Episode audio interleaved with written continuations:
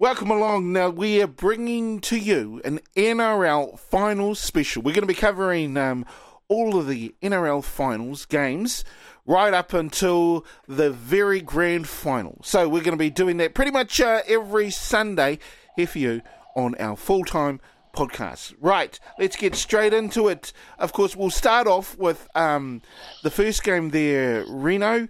How did that game go? I know for sure that it didn't go um, uh, too great, eh, bro? No, well, if you're going to go back to the first game of the finals, I think we briefly touched on that yesterday. The Roosters were too good for the Rabbits. Uh, obviously, they just showed they're too classy there. Then you moved to last night, mate. Uh, it was a couple of big games.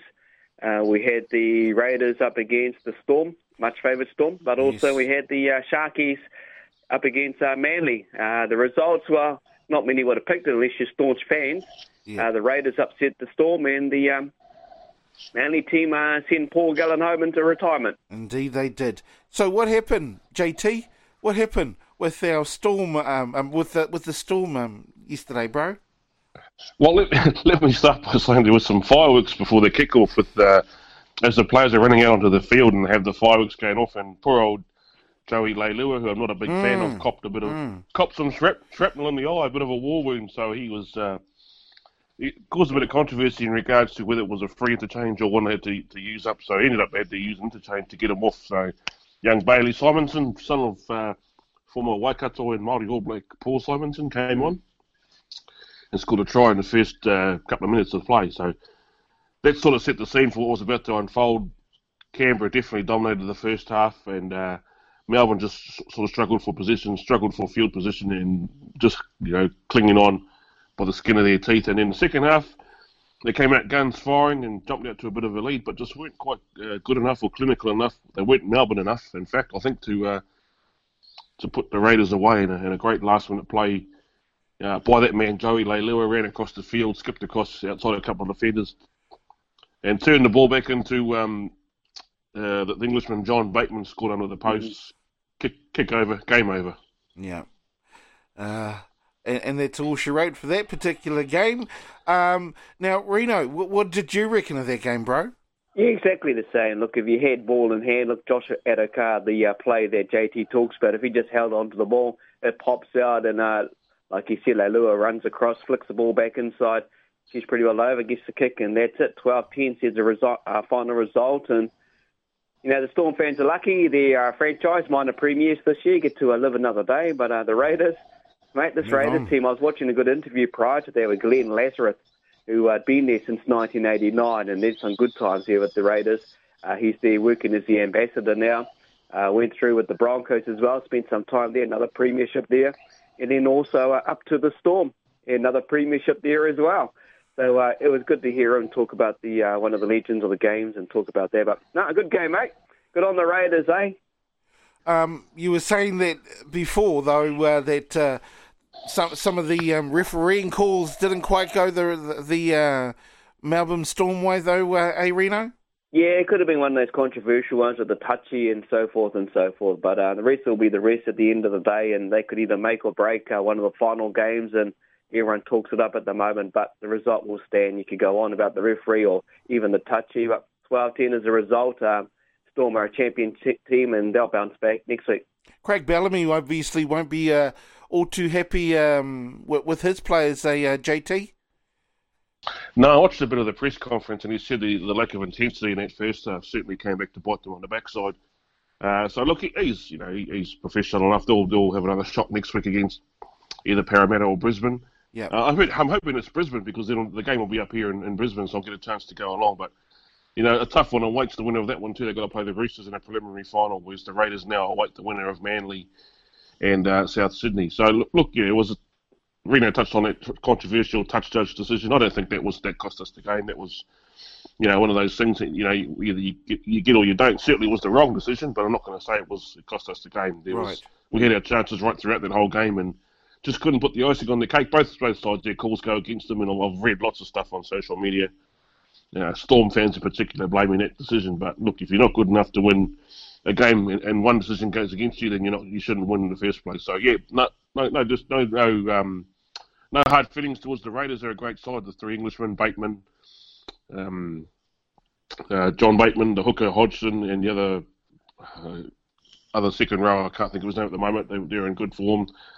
Uh, Jarrod Croker's inspirational at centre and, and is the captain of the side. Um, mate, young fellas, Charnze Nicoll-Klokstad had a good go last night and right across the board. And the old man at the middle, Josh Papalii, he was solid again as usual. Look, they'll go a long way to. Uh, I think they'll get into the grand final. They've got the easy side of the draw. They've only got to beat either you know, South Sydney or Manly, so I think they can lock in one spot. Whereas from my side, we've got to go across the other side of the draw, like I say, beat either Brisbane mm. or Parramatta, mm. depending on today's result, and then play the Roosters in a preliminary final. So a tough side of the draw for our boys, but the good thing is, like Reno said, we've got another life, so uh, bring on next week. Absolutely. You were obviously very happy that the um, um, that Paul Gallen, you get to see the back of Paul Gallen uh, last night there, eh, um, JT? Oh, mate, I was, it's, it's, sort of tempered the, the loss a little bit. Uh, you know, I'm, I'm, sure all the New South Wales and Cronulla fans will miss him running the ball up on the second play and again on the final play. Just just a total ball hog. But in saying that, mate, one of the toughest guys to ever play the game. You know, 348 first grade yeah. games, almost a 20 year career or something. And old peptide Paul, no, he'd be certainly uh, either missed or, you know, like me. Yeah, see you later, mate. uh, well, what did, what did you reckon about that game there, uh, Reno? Yeah, well, I didn't see that result coming, mate. And I thought Manly were mm. done and mm. dust with a couple of the key marquee players out, and we touched on this yesterday, and I thought it was all going to be the Sharkies, especially for Gallen and his retirement. But hey, the uh, the Eagles, we talked about them weeks ago. They could be their team to watch out for, and they'll come through for old Dizzy and the boys. And, mate, they live another week. Old um, Paul, he's going to be uh, spending quality whānau time, most probably, and just reflecting on the great career he's done. Um, so, yeah, 340 games came to an end, and he'll be floating around more so in the media world, I would guess. You obviously surprised too, I suppose, with the uh, with that final result there, um, JT. Yeah, totally. Like, like Reno said, we talked about it on yesterday's show, and you know some big names are out for the um, for Manly, yeah. namely Tom Trbojevic, Martin Taupau, and uh, Curtis Sironen. So look, they brought in some young fellas to fill in the breaches, and look, I must have, take my hat off to Addin Fonua-Blake yesterday. He was strong up the middle, uh, got a couple of quick plays for the for the first try, and then in the second half just busted through the guts of their forward pack and scored the, scored one himself. So yeah, look, uh, Api Koroisau on the back of that. Reuben Garrick's kicking was, was you know, sublime. Four out of five. And poor old just had no answers. Shaun Johnson, I think he must have had a Warriors jersey on underneath the Sharks one because he, he, he, brought that sort of form to the table. But yeah, look, I think Cronulla were a bit shell shocked by the early result, uh, early onslaught from Manly, and, and Manly yep. just too good. Yeah they they did seem a bit uh, too good there. And, and, you are right. You know, one of the things that um, uh, we, I think Warriors fans have always known was the consistency of Shaun Johnson, eh, uh, Reno? Yeah, Not... totally, mate. We expected so much uh, from this young kid, especially when he came through the younger ranks and then got up into the uh, first grade team. And week in and week out, pretty tough to do. And uh, he can be sublime. He showed it with some of his early form at the Sharkies, and uh, just one doesn't wasn't one of those days. Uh, he could hopefully turn around and do again. You touched on the Warriors, mate. Uh, the NRLW got underway yes. season opener in the uh, Warrior Girls under Georgie Hale is uh, captain for the team. Uh, all these four teams in this competition, a lot of debutants, all the youngsters coming through. But the uh, Warriors uh, girls had a good win against the Roosters at uh, AAMI Park. Uh, the much favoured Roosters, by the way, because last year in the inaugural year they were the hot favourite. But a uh, 16-12 win, a hard fought win, fought win for the uh, Warrior girls, and good on them. The, yes, uh, great to see them getting their um, season underway. Uh, of course, um, they've got another game. We've got another game. Uh, the the uh, is it the Broncos? They go up against the Dragons um, later on today, eh, Reno? Yeah, totally. Broncos, uh, you know, class act, defending champs, much favoured. I think uh, everyone talks about the Dragons as the uh, team to knock over for the girls comp, but we'll see what happens. And I'll be watching that later on the Savo. Look forward to it. And um, yeah, just enjoying watching the uh, Warrior girls. And Keithy, you might be right, 2019 for the girls team. Indeed, indeed. Now, um, one of the things that. Uh, you know, especially when it comes to women's rugby league, the big hits, eh, JT? There, there are some huge hits in the women's game, bro. Hey. Yeah, totally. I think maybe because a little bit slower around to play the ball, some of the forwards are a bit slower, so easier targets, but they definitely, mate, there's no holds barred in some of these women's games, and it's, it's, it's great to see. So Yeah, bring it on, and I'm I'm totally on that Warriors bandwagon. Go the Warriors! Woo! And of course, well, we've got uh, one more uh, NRL game, of course, uh, which happens today. The Eels against the Broncos. Um, I, will be honest. I think that's going to be quite a a, a really good game. Uh, what do you guys reckon? Uh, you first there, JT. Look, I think Eels go going as favourite. Uh, they, they're hard to beat at Bankwest Stadium, their new home ground out there in Western Sydney, and they've I think they've only dropped two games there out of the six or seven mm. they've played. And right across the board, they've got some good strike power. Gutherson, Maika Sivo, Waqa Blake, Blake Ferguson, Mitchell Moses up front. They've got some good forwards in Paulo and yeah, Shaun Lane come across from the from the Roosters, and Manu Ma'u, Nathan Brown, a bit of a grub, but yeah, in saying that, the Broncos forward pack are you know no slouches with Fifita and Haas, and even yeah. Lodge is, is going all right, and Joe Ofahengaue. Then you know at the back they got uh, a couple of inexperienced halves. They've got Alex Glenn even to play out in the centres, Darius Boyd and Jake Turpin. Anthony Milford at fullback, given you know the opportunity, he can certainly open a game up. But I think Parramatta will win that one, and I think they'll win it uh, mm. in, in, relative comfort. Although I'll be cheering for the Broncos because, like I said, if the Broncos win, then Melbourne plays them here in Brisbane next week, and right. I'll get the opportunity to nice. I'll get the opportunity to opportunity to go. So, it's, all, um, it's, all, about me, boys. Now, uh, which is quite a turnaround, I, I guess, for the Eels. Um, weren't they the uh, weren't they at last place last year, or they were pretty close to it? Uh, weren't they, uh, JT? Yeah, mate, they're coming off the back of a wooden spoons, and they've got their tails up too. I must say, they'll be very, very confident of winning this one, and then mm. obviously, I think they'll be pretty confident about beating uh, beating us the following week if they, if they go that far. So true.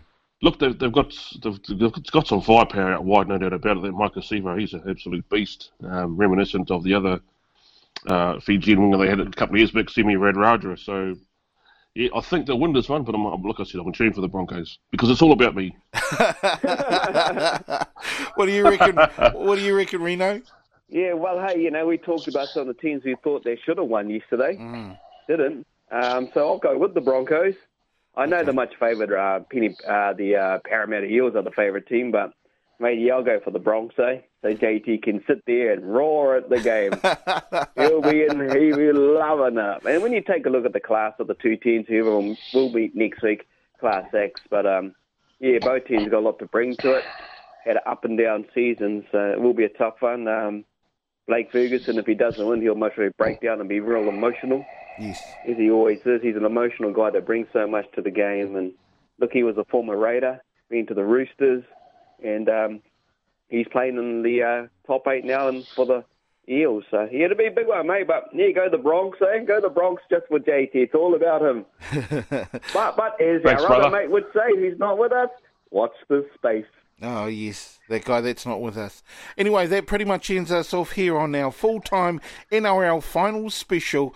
Uh, don't forget to go on to our full time Facebook page where you'll get to see all of our full time um, episodes uh, as well as uh, the latest ones.